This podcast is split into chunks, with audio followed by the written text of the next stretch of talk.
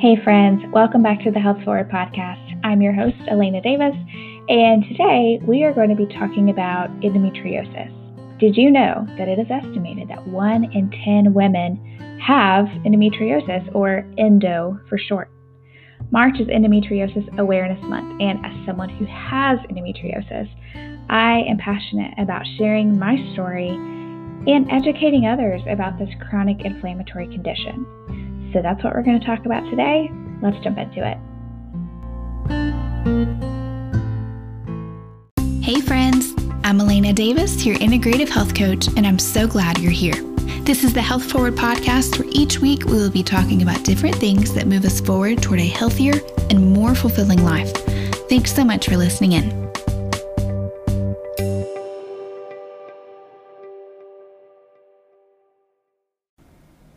Endometriosis is an inflammatory hormonal condition in which tissue similar to the lining of the uterus or the endometrium is found in other parts of the body outside of the uterus. This tissue responds to hormonal shifts of the menstrual cycle, just the same as the tissue within the uterus does.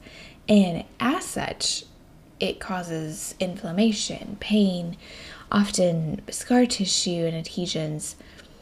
It's estimated that around 200 million women worldwide have endometriosis. And it's a complex disorder. And because of the variety of symptoms that can be associated with it, it can often take several years and multiple providers to actually receive an endometriosis diagnosis.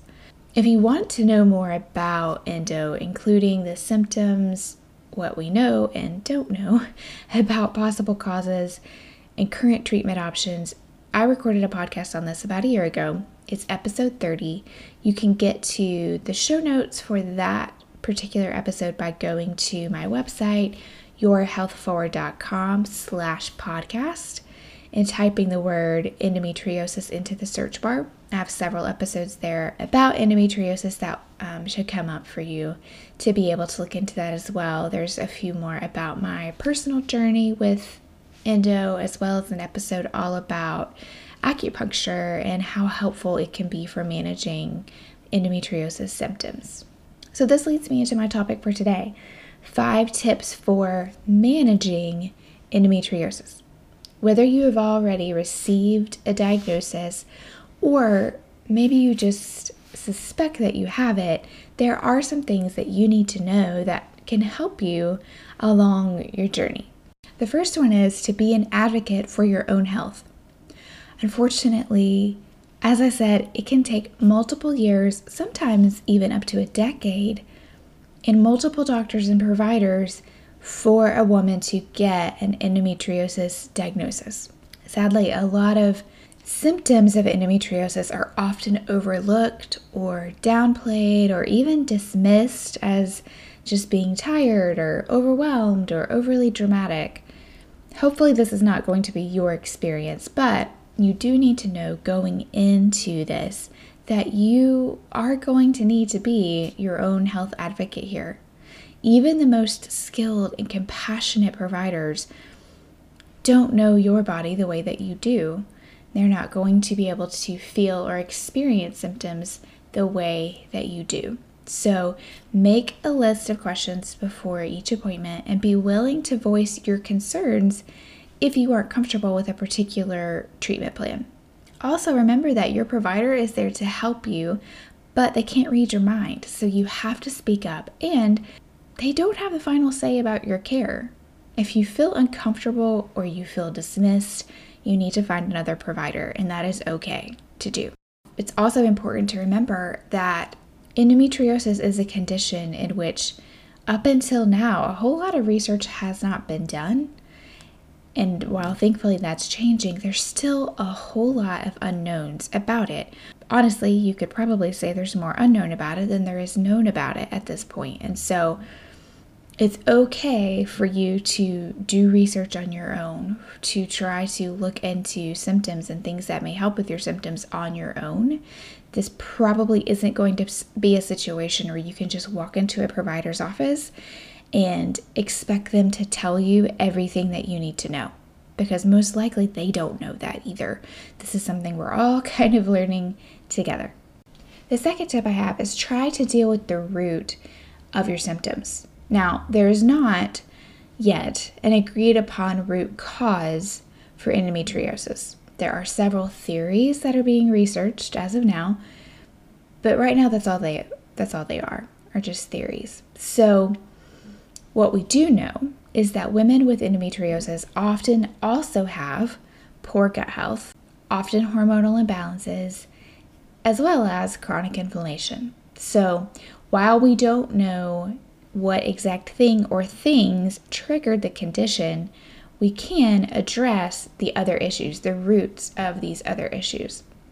So, for example, working on gut health might be a really great place to start because that's going to address if you have leaky gut or any any gut lining issues as well as ensuring that you have a good balance of your um, gut bugs gut flora we know that gut health affects pretty much all other processes and symptoms of the body so starting there can be a really great place to deal with some of the symptoms related to endometriosis. Another example of that would be something like acupuncture. It's a great starting place because it can benefit so many different areas of symptoms. It can benefit the stagnation issue, it can benefit hormonal imbalances and inflammation. So, those are just a couple of examples, but know that when it comes to endometriosis symptoms, you don't want to just cover up the symptoms. That's not going to bring you any real lasting relief. You're going to want to try to get to, as much as possible, the root of the symptoms you're experiencing, and hopefully that can bring you some relief. Number three is create a support system. So, a condition like endometriosis affects your entire life, not just part of it. So you're going to likely need to address each area with multiple different providers. Creating a care team may involve many different types of providers, like a surgeon, which will often be a reproductive endocrinologist that's specifically trained in excision surgery for endometriosis, possibly an acupuncturist, pelvic health physical therapist, a health coach, or a hormone coach or a nutritionist trained in hormone health, and then often also a mental health professional or licensed therapist.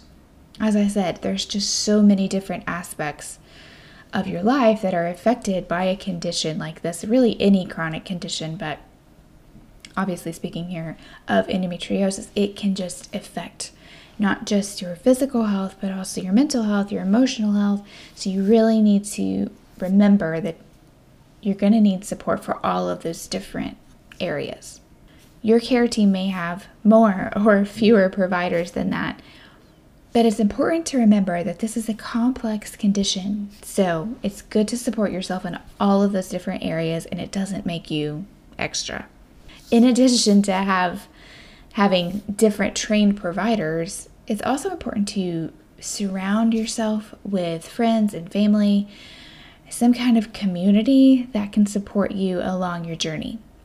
Endometriosis can be a lonely diagnosis because it's still kind of such a hush hush topic. Some people tend to think of it still as just a period problem, but in reality, it's way more than that. And when you're trying to manage a chronic condition of any kind, you're going to need an outlet.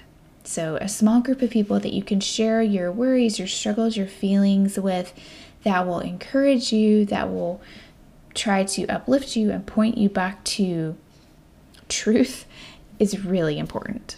Similar to the last tip, number four is design a plan that works for you. So, this is more talking about specifically how you're going to deal with your symptoms that you're having. And although there are many shared symptoms among people with endometriosis, every case is unique and individualized. No two women are exactly the same.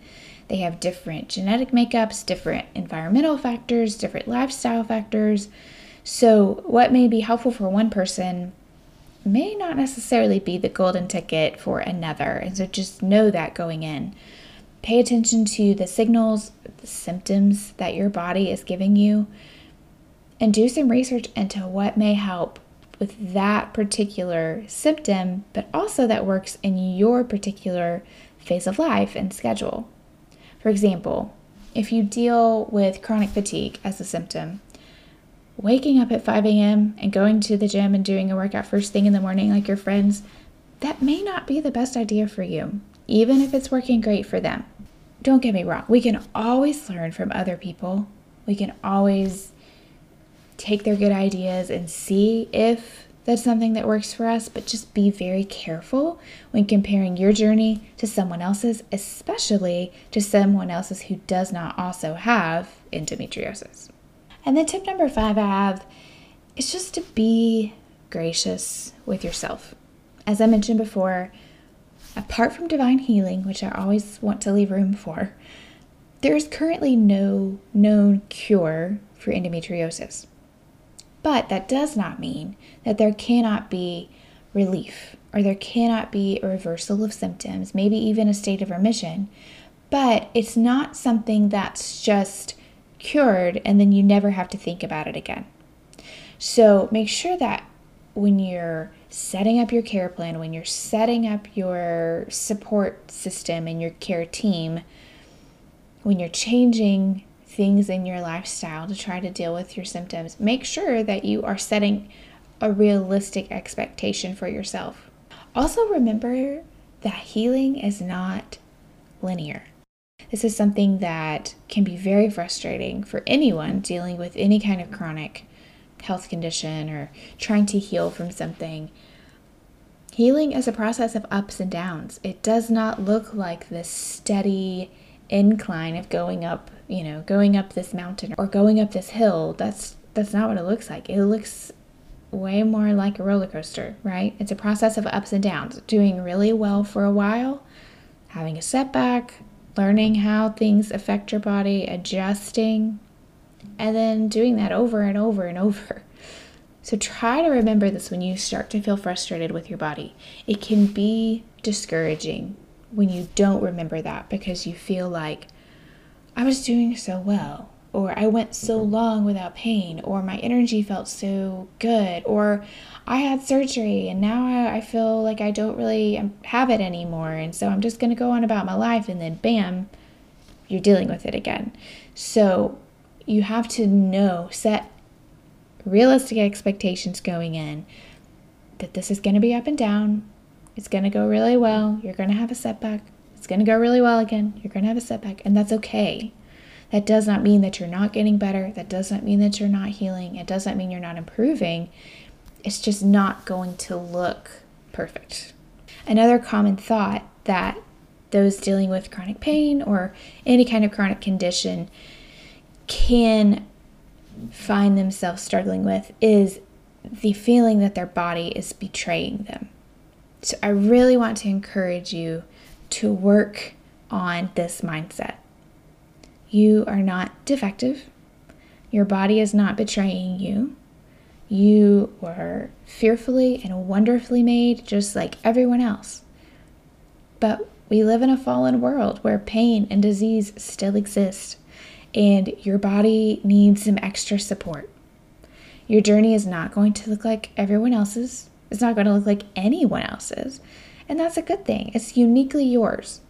But be gracious with yourself and find gratitude in the ways that your body is serving you every day rather than having this feeling that your body's betraying you or that you're you're fighting with your body that feeling will not serve you that feeling will not help you in your healing process as a matter of fact it's going to hold you back i hope that this has helped to encourage you if you have endometriosis to help you know that you're not alone, the feelings that you are having are common, that you're not crazy.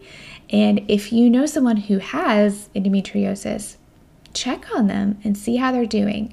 Send them this podcast. Odds are they probably need some encouragement too. Well, thank you guys for listening in today. I hope that you have a wonderful rest of your day, and I will talk to you next time. Please remember that the content in this episode is not to be considered as medical advice and is only intended as general health information. Thanks so much for listening in today. See you back here next week for another episode of the Health Forward Podcast.